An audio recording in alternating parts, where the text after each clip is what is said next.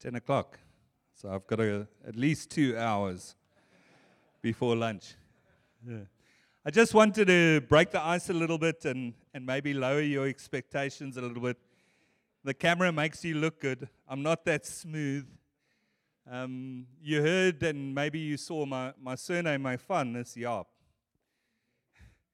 But I am the furthest away from Afrikaans, other than location, that I could possibly be. My family is somewhere between, or my father's side of the family is Welsh and my mother's side is Scottish. Um, I have a British passport um, and a South African one. Um, but I did, funnily enough, in my, my early years, um, younger years, I turned 50 this year, by the way. Um, but um, there was a time when young men needed to go to the defense force in this country. And um, as God's sense of humor would have it, um, I was brought up in Durban, a little place called Yellowwood Park near a nature reserve. Um, a surfer boy, um, and I really desperately wanted to be a Navy diver. So that was my choice number one. And of course, the government sent me to Pretoria. and in Pretoria, with a, a name badge that says Jaap on, um, not only are you expected to speak Afrikaans, but you are also the single name that comes to mind when somebody needs a volunteer. Jaapie. So, if there's an expectation for me to use Afrikaans here, my Afrikaans is limited to dit is totaal onaanvaarbaar en jy beter bykom which we'll reserve to discipleship and accountability and we will take out of the preach. Okay. So that out of the way.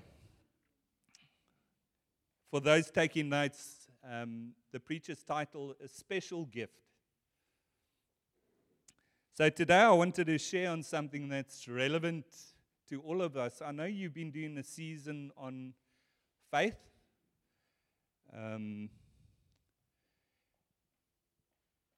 and this is something we exercise without even realizing it in many different ways. Um, in actual fact, I was exercising faith this morning in coming through here, jumping into the car, jumping onto the N1 and driving here. And you came here by car too, didn't you? And um, just a question before you came, did you do an AA test of your car before you got in your car and turned the key on? No. And how do we know that the, the pyrotechnic pretensioners in your seatbelt are going to go off in the event of an accident? We don't. How do you know that your airbags are going to deploy in an emergency? The truth is, we don't. Sure, we may all service our vehicles from time to time, but we really don't really know, do we? How many of you had a cup of coffee before the service? Did you add milk? Yes. And you know bad milk. How did you test the milk beforehand? you, most probably like me, didn't even have a second thought. And we find ourselves dealing with it normally after the first mouthful. All normal daily acts of faith, in a way. And so throughout life, every day, in some way or another, we're exercising faith in many areas. And often we just take this for granted. But there's another kind of faith, a faith that, that has to go beyond the normal.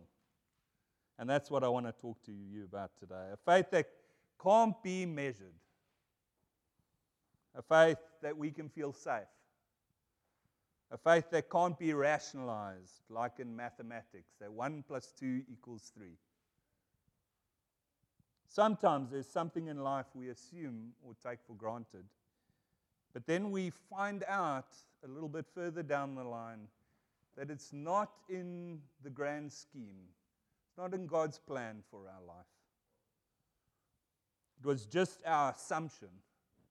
And all the time, when we look back, we can actually see He's got another plan for our life. He's got something bigger in mind.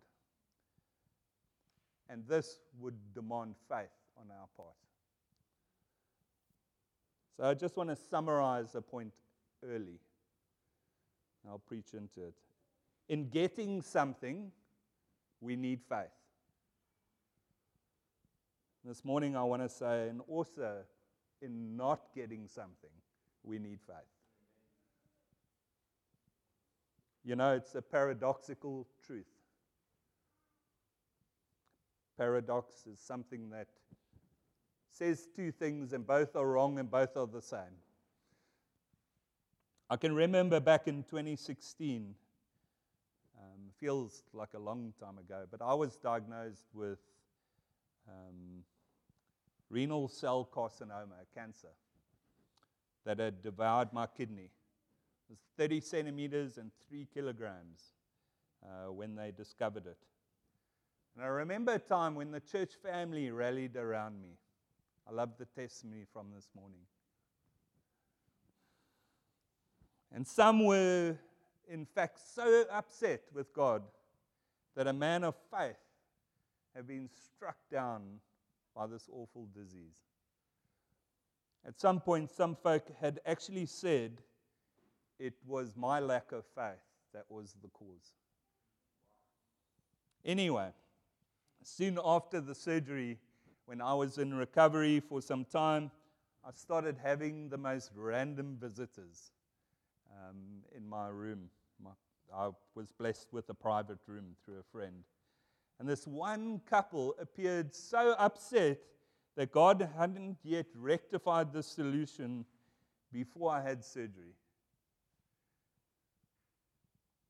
Because they were a couple of faith. And they were believing God for this miracle and wanted me to wait for their faith to work out. And they were visibly knocked by the lack of evidence of healing funny how sometimes those lying in bed recovering end up ministering to those that come to support and pray. And I told them of my time with Jesus. The day I was diagnosed and how I, in what I thought was full faith, went on my knees before him and touched his shawl in the crowd and Jesus, the picture I had was Jesus turning, and he looked at me and said, I see, I see you. You touched my coat, and I will heal you, not as you think, though. You will still need to go under the knife, but I will give you a gift far greater than any physical healing. I'll give you the gift of faith. And I received. You see, in the midst of life's challenges, we may find ourselves feeling overwhelmed, discouraged, or lost. But it is precisely in these moments that our faith becomes a beacon of hope. We are reminded that we are not alone we are reminded that God walks beside us every step of the way. His promises reassure us that He will never leave or forsake us. Amen? You see, faith is also a supernatural gift from God. And we read this in Scripture. Ephesians 2 8 to 9 affirm this. this. For it is by grace you have been saved through faith and this is not from yourselves, it is the gift of God. Not as a result of works, so that no one can boast. we see while faith is a gift from God, it is also a personal response. It requires an active decision and a willingness to trust and follow His leading.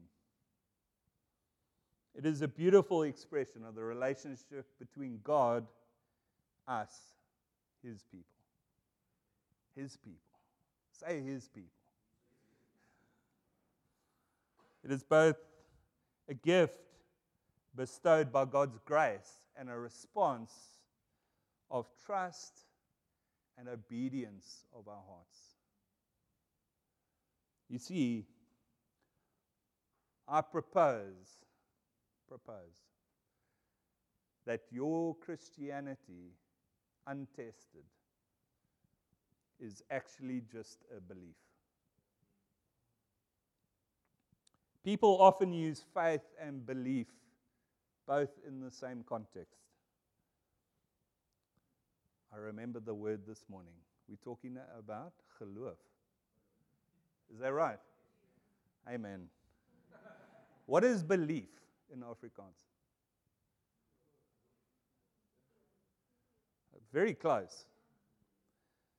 So people often use faith and belief in the same context, sometimes interchangeably, like not really concerned, but they're not quite the same thing. A belief is a strongly held opinion about an idea or worldview. Beliefs are also opinions that you form about what you read, hear, or see.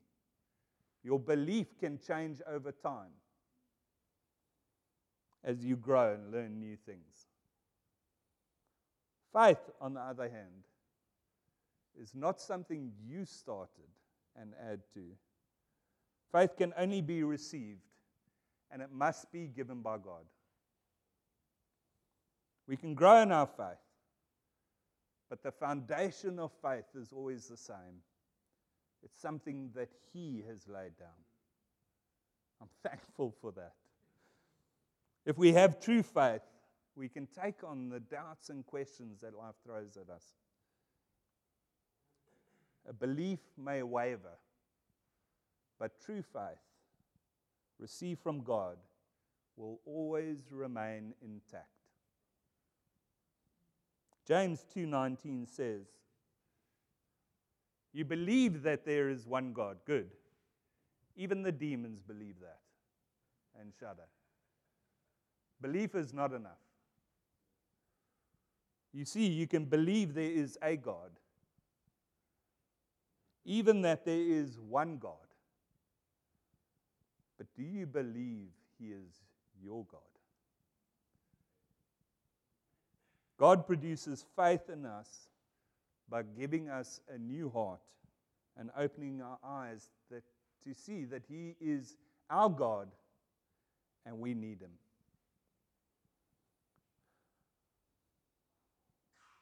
Does your faith in God change the way you live your life? There are some that say they believe in God, but the way they live their life does not change. They are motivated by other factors. The faith I'm talking about that we receive from God changes how we live our lives, motivates us to keep moving forward in life. Having faith in the Bible means trusting the Word of God that He gives us. The faith that has begun in us will begin to grow as we expose it to His Word. It's knowing that every time you read the Bible, the Word of God is being imparted to you. At the core of our faith lies the message of God's boundless love through His Son, Jesus Christ. God reached out to each one of us extending an invitation to experience His grace and forgiveness. It is through faith in Jesus that we are reconciled through God and granted the gift of eternal life. The gift is not based on our merit or accomplishments, the things that we do, but it's based on His unconditional love and mercy. Amen. I remember just before Will Murray passed away. Anyone know Will Murray? Seen, heard? Um, good friend. It felt as if we had a connection through the Lord, not just for some reason. He was going through a lot that I was going through or had been through as well. Um, he's a giant of the faith for me. I don't want to say I gave him anything, but he gave me. He gave me an understanding, having gone through something of a similar journey. And I remember a discussion we had on faith, and what he said to me remains to me in me to this day. He had asked the Lord at some point for a revelation on faith, and the Lord had shown him that we must do the ways of God. This is faith. And leave the works of God up to Him.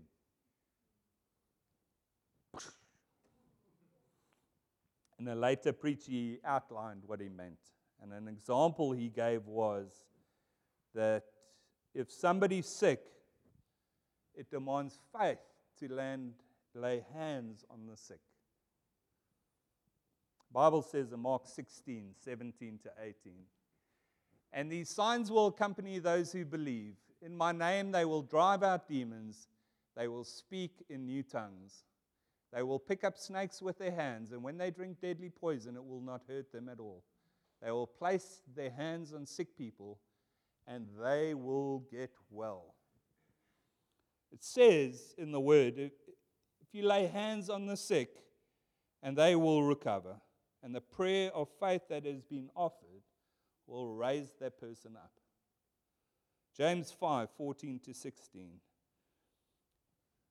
Is anyone among you sick? Let them call the elders of the church to pray over them and anoint them with oil in the name of the Lord. And the prayer offered in faith will make the sick person well. The Lord will raise them up. If they have sinned, they will be forgiven. Therefore, confess your sins to one another and pray for each other so that you may be healed. The prayer of a righteous person is powerful and effective.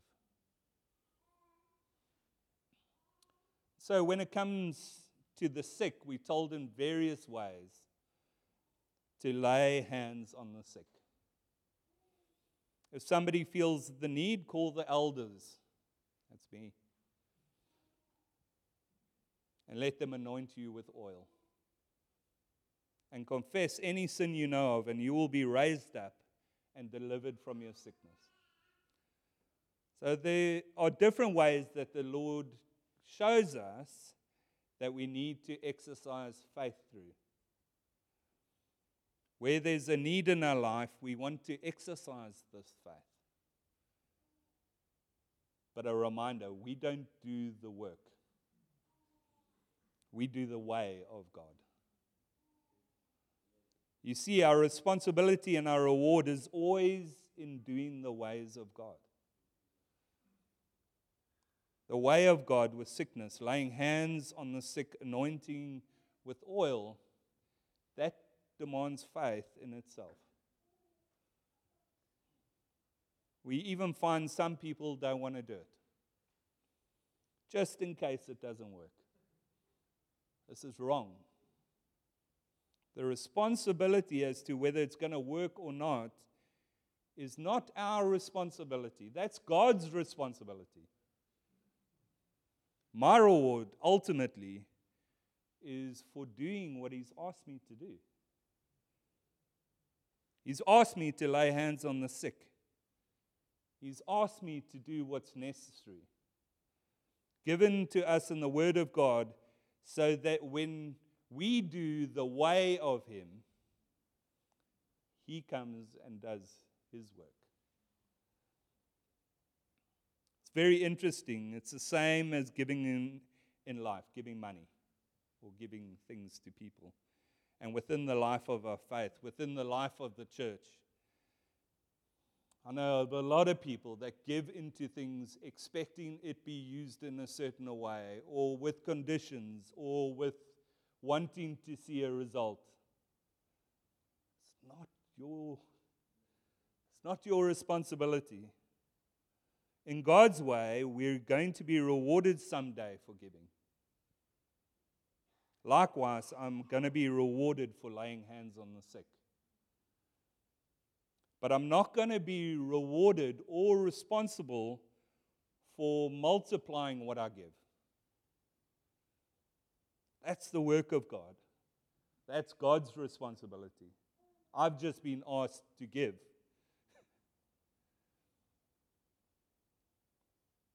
And so throughout life, I'm going to do what I need to do as a believer. And that's what I'm asking you today. Whether the person gets healed or not, whether the finance is multiplied or not. I, I think we've got time. I would love to read Hebrews 11 with you guys. I'm going to read my version so I don't have to look up there, crane my neck. Hebrews 11 by faith. Now, faith is the assurance of things hoped for, the conviction of things not seen. For by it the people of old received their commendation. By faith we understand that the universe was created by the word of God, so that what is seen was not made out of things that are visible. By faith Abel offered to God a more acceptable sacrifice than Cain, through which he was commended as righteous God commending him by accepting his gifts. And through his faith, though he died, he still speaks. By faith, Enoch was taken up so that he should not see death. And he was not found because God had taken him. Now, before he was taken, he was commended as having pleased God. And without faith, it is impossible to please him. For whoever would draw near to God must believe that he exists and that he rewards those who seek him. By faith, Noah, being warned by God concerning events as yet unseen, in reverent fear, constructed an ark for the saving of his household. By this he condemned the world and became an heir of the righteous that comes by faith. By faith, Abraham opened, obeyed when he was called to go out to a place that he was to receive as an inheritance. And he went out, not knowing where he was going. By faith, he went to live in the land of promise, as in a foreign land, living in tents with Isaac and Jacob, heirs with him of the same promise. For he was looking forward to the city that has foundations, whose designer and builder is God. By faith, Sarah herself received power to conceive, even when she was past the age, since she considered him faithful who had promised. Therefore, from one man, and him as good as dead, were born descendants, as many as the stars of heaven, and as many as the innumerable grains of sand by the seashore. These all died in faith, not having received the things promised, but having seen them and greeted them from afar, and having acknowledged that they were strangers and exiles on earth. For people who speak thus make it clear that they are seeking a homeland. If they had been thinking of that land from which they had gone out, they would have had opportunity to return. But as it is, they desire a better country, that is, a heavenly one. Therefore, God is not ashamed to be called their God, for he has prepared for them a city. By faith, Abraham, when he was tested, offered up Isaac. And he who had received the promises was in the act of offering up his only son, of whom it was said, through Isaac shall your offspring be named. He considered that God was able even to raise him from the dead, from which, figuratively speaking, he did receive him back. By faith, Isaac invoked future blessings on Jacob and Esau. By faith, Jacob, when dying, blessed each of the sons of Joseph. Bowing in worship over the head of his staff, by faith, Joseph at the end of his life, made mention of the exodus of the Israelites and gave directions concerning his bones. By faith, Moses, when he was born, was hidden for three months by his parents because they saw that the child was beautiful and they, they were not afraid of the king's edict. By faith, Moses, when he was grown up, refused to be called the son of Pharaoh's daughter, choosing rather to be mistreated with the people of God than to enjoy the fleeting pleasures of sin. He considered the reproach of Christ well greater wealth than the treasures of Egypt, for he was looking to the reward.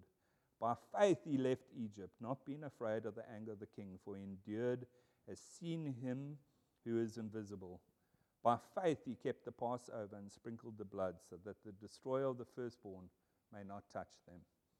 By faith the people crossed the Red Sea as, it, as on dry land. But the Egyptians, when they attempted to do the same, were drowned. By faith, the walls of Jericho fell down after they had been encircled for seven days. By faith, Rahab the prostitute did not perish with those who were disobedient, because she had given a friendly welcome to the spies. And what more shall I say? For the time would fail me to tell of Gideon, Barak, Samson, Jephthah, of David and Samuel and the prophets, who through faith conquered kingdoms, enforced justice obtained promises, stopped the mouths of lions, quenched the power of fire, escaped the edge of the sword, were made strong out of weakness, became mighty in war, put foreign armies to flight. Women received back their dead by resurrection. Some were tortured, refused to accept release so that they might rise again to a better life.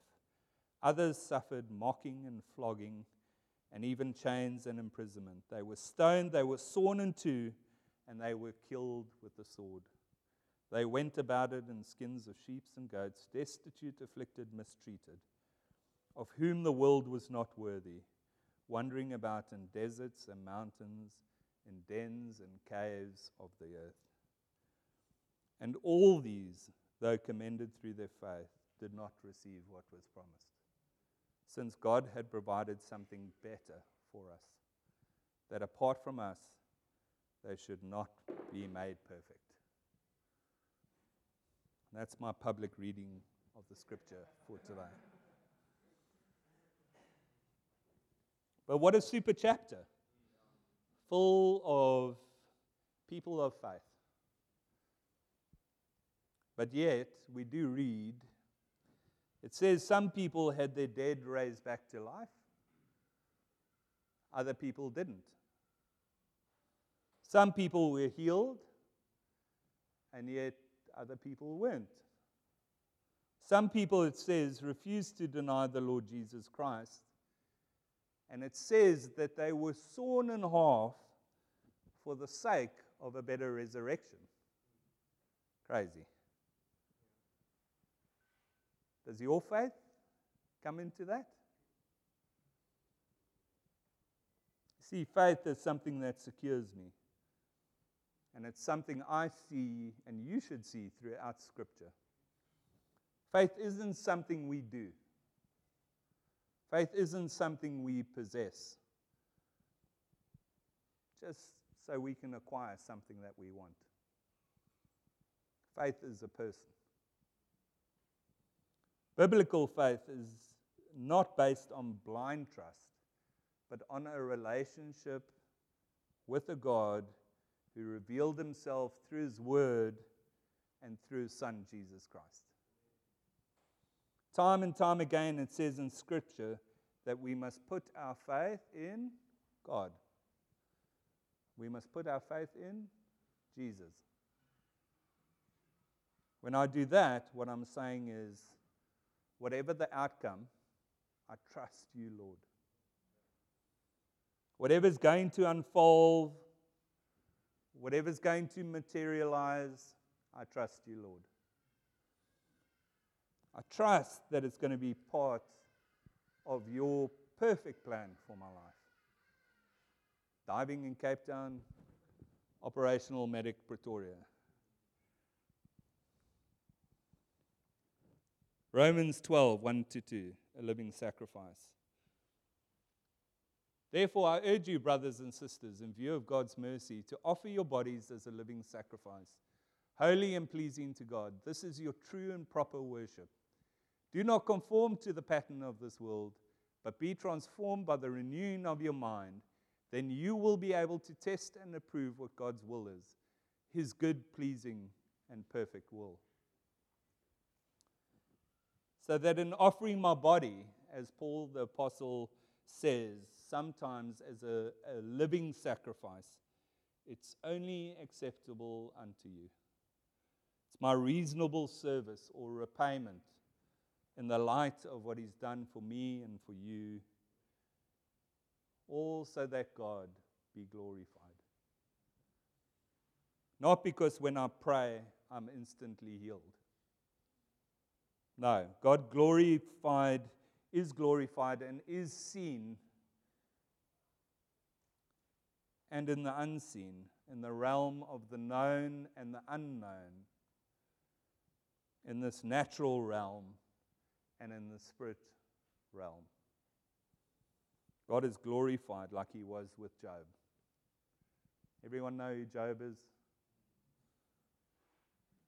Job was healed. He did have all his possessions returned to him, which was magnificent. But I loved the space between, between him being afflicted and him being healed, and what he said that glorified God was to his wife and to his friends. He said, Listen, must we only be thankful to God when everything goes right? Must we only exercise faith and go exercising faith in good times and not in bad times? Is God or my view of God changed because what I need isn't met? I love the truth that came out because what Job was actually saying was, It's you, God, who I'm secured in. That's going to show faith. It's who I'm depending on that's going to show faith. So, whatever happens to me in this life, once I've committed my way to God in faith, believing that my God is going to bring about a magnificent result, which is in itself wonderful. And the reason I say that is because when God is involved in our circumstances, He is always glorified. And sometimes somebody is healed and God is glorified too.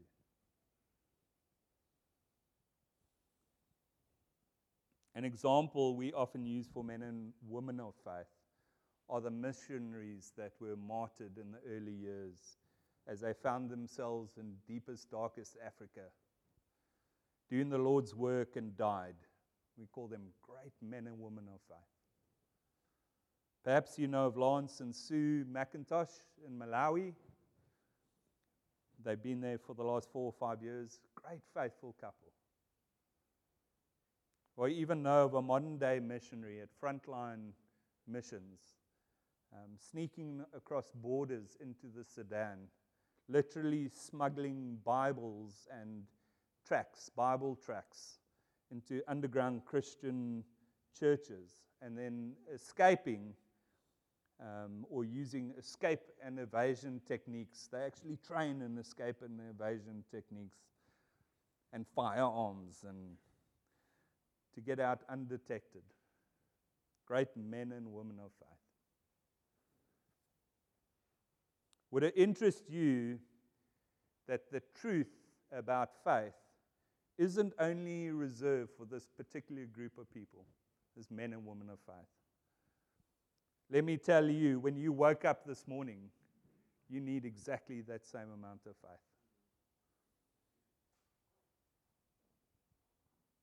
Same amount of faith that they needed in their jungles and deserts you need faith that God will keep you today. You need faith that God will provide for you today. You need faith that God will protect you, that God would energize you for His purpose, that God would surround you with His presence. That's faith. I need faith for that. Because the situation that's going to confront you tomorrow is going to be unique just for you, tailor made. And no two challenges are the same. But we need to engage with what life is going to bring to us. Can't not. We need to confront with what life is going to bring us next in faith. And that simply means that I believe that God will make a way. I believe that what God has said, even when the weapons are formed against us, whether it's physical, illness, or disease, financial, emotional, psychological. So many people are filled with so much fear today because the devil knows that fear cancels faith. He knows that you can't have fear present in your life and faith. If this happens, then this is not true faith. No, true faith is courage. Courage in His magnificence and the provision of who He is God, the God, your God, my God. True faith is going into something, admitting and acknowledging that this thing, if it's left up to me, is not going to work. Lord, in my weakness, I come and let your strength become evident. That's faith. And God responds to that. We must be a people like we read about in Hebrews 11, who, like them, are filled with a confidence that allows us again and again to know the one who has given us his promises. That he's a God who is also able to back them up in his way, in his time, how he wants to so that he can be glorified. Shadrach, Meshach, and Abednego, those three young men that went into Babylon with Daniel in about 600 BC. Judah destroyed, and now King Nebuchadnezzar sitting on the throne. We read of the king's men ratting out these young guys, friends of, of Daniel. Anyway, let's read together what it says. Daniel 3 8. The fiery furnace.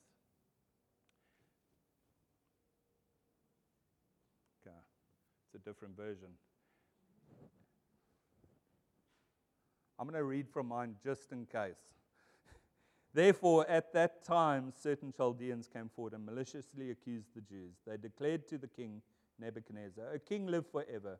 You, O king, have made a decree that every man who hears the sound of the hornpipe, lyre, trigon, harp, bagpipe, well, Scottish lover, and every kind of music shall fall down and worship the golden image and whoever does not fall down and worship shall be cast into a burning fiery furnace. There are certain Jews, who you have appointed over the affairs of the province of Babylon Shadrach, Meshach, and Abednego. These men, O king, pay no attention to you. They do not serve your gods or worship the golden image that you have set up. Then Nebuchadnezzar, in furious rage, commanded that Shadrach, Meshach, and Abednego be brought. So that they brought these men before the king. Nebuchadnezzar answered and said to them, is it true, O Shadrach, Meshach, and Abednego, that you do not serve my gods or worship the golden image that I have set up? Now, if you are ready when you hear the sound of the horn, pipe, lyre, trigon, harp, bagpipe, and every kind of music, to fall down and worship the image that I have made, well and good. But if you do not worship, you shall immediately be cast into a burning fiery furnace. And who is the God will and who is the God who will deliver you out of my hands? Shadrach, Meshach, and Abednego answered and said to the king, O Nebuchadnezzar, we have no need to answer you in this matter. If this be so, our God whom we serve is able to deliver us from the burning fiery furnace, and he will deliver us out of your hand, O king. But if not, be it known to you, O king, that we will not serve your gods or worship the golden image that you have set up. What these three giants of the faith were actually saying. I love this. We win either way. Even if we go into that fire and we don't come out, we know that our God will keep us. Our God will preserve us. He will sustain us. He will take us to a place that He has prepared for us. We can never lose. Why? Because we are young men of faith. We believe our God. So I'm trusting that we too, in this big, formidable, wide world, and the difficulties that are facing all of us, especially as Christians, specifically how we are called to conduct ourselves, as we no longer represent ourselves, but are actually called to represent Christ Himself. It's now Christ that dresses us, it's His clothes we wear. When people look at us as Christians, they should be seeing Jesus. That we trust God and allow God's purpose and God's presence to fill us. And perhaps we'll get to see what will happen as we begin to exercise true faith in God in all areas of our life. I love what Paul says in Philippians 4:11 to 13. I don't know if I gave it. Ah. I'm not saying this because I am in need, for I've learned to be content whatever the circumstances. I know what it is to be in need, and I know what it is to have plenty. I've learned the secret of being content in any and every situation, whether well fed or hungry, whether living in plenty or in want. I can do all this through him who gives me strength. Paul uses the word content as if going through life with God, that contentment with God is great gain, the reward. And I want to say to you, true faith does this. Faith secures that in God I become content in Him. Contentment isn't getting what we want. If you thought that, that needs correcting. It doesn't work that way. Contentment is being able to enjoy what we have through Christ while you wait for what you want. Just knowing all this doesn't remove the wants of the world, they're still there. While you wait for what you want, whether you get it or not, and our hope is built on nothing less than Jesus Christ and his righteousness. I want to say to you today that God has made all that which is necessary and perfectly so. To keep us, to sustain us, to strengthen us, and to one day take us into his presence. He's given us this gift of faith. So that when others look at us, they will see something in us and they will not understand. We're all trusting that what they're actually seeing is God's love and God's purpose reflecting in us. Amen? My story. That's my story. I don't know where you guys are. I don't know what your background is. I don't know what you're facing. I don't know what's happening relationship wise, work wise, health wise. We see a testimony of a healing. Maybe there's testimonies of not being healed yet.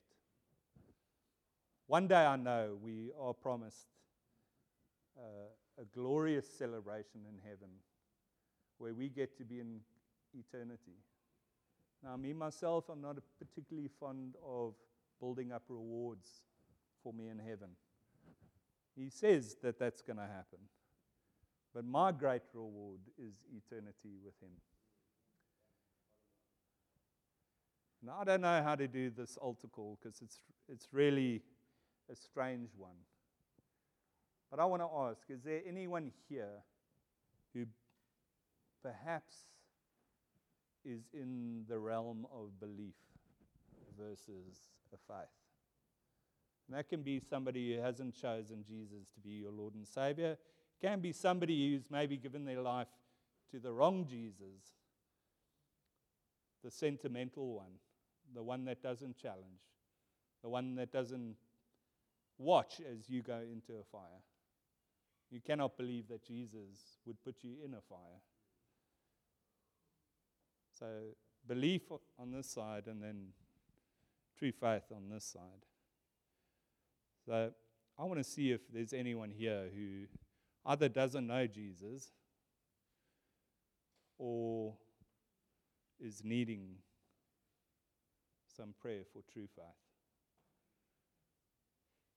So, can I ask to see a hand and then we'll sort out who or what you are needing? Is there anyone here? Anyone here, firstly, that does not know Jesus Christ, has not submitted their life to them, is not prepared to go into a fiery furnace? And, and I'll, we don't think we'll ever be sawn in half. But dying to live means carrying that cross daily. And carrying that cross to the Romans means losing all rights to life. That's what it meant in the day. When you picked up your cross, it meant that the world had the right to trash you, to hit you, to spit on you, to swear at you, to throw stuff at you. You no longer had rights as a citizen. That's what Jesus is asking us to do, actually. Daily, to pick up your cross, to give up your rights, your entitlement, and to choose Him, to understand our brokenness, to receive a gift that doesn't come through working or being something, just comes by accepting that gift and wanting to be in His presence. And then everything comes. Everything comes. So if that's you, with every eye closed, head bowed, if you have not accepted Jesus Christ as your Lord and Savior, can I ask you to raise a hand? I'd love to come pray with you.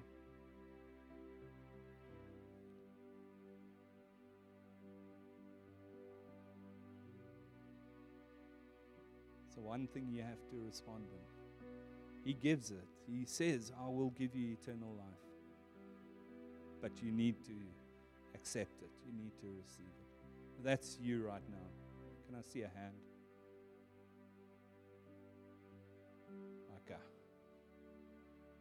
I'm not going to lie, but you've got good men and women here and good leaders who can pray for you.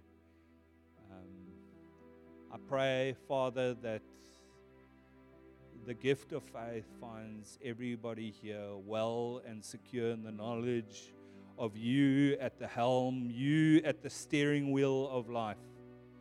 I pray where there's pride, that pride submits, hands over the steering wheel or, or control.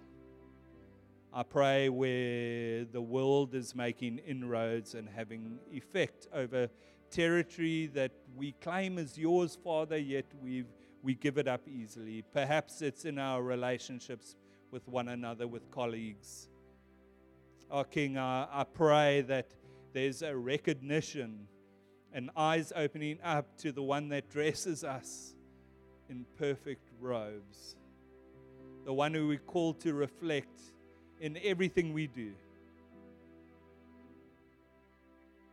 I pray there's much love, much faith, much grace and mercy amongst your people here in Paarl. In Jesus' mighty, mighty name. Amen. Sure. Thank you so much, Ryan. And uh, yeah, just how beautiful such a word in season. Um, and yeah, it's really, you can just see the line with what God is doing in our midst. So thank you, thank you very much. Um, yeah, so if there's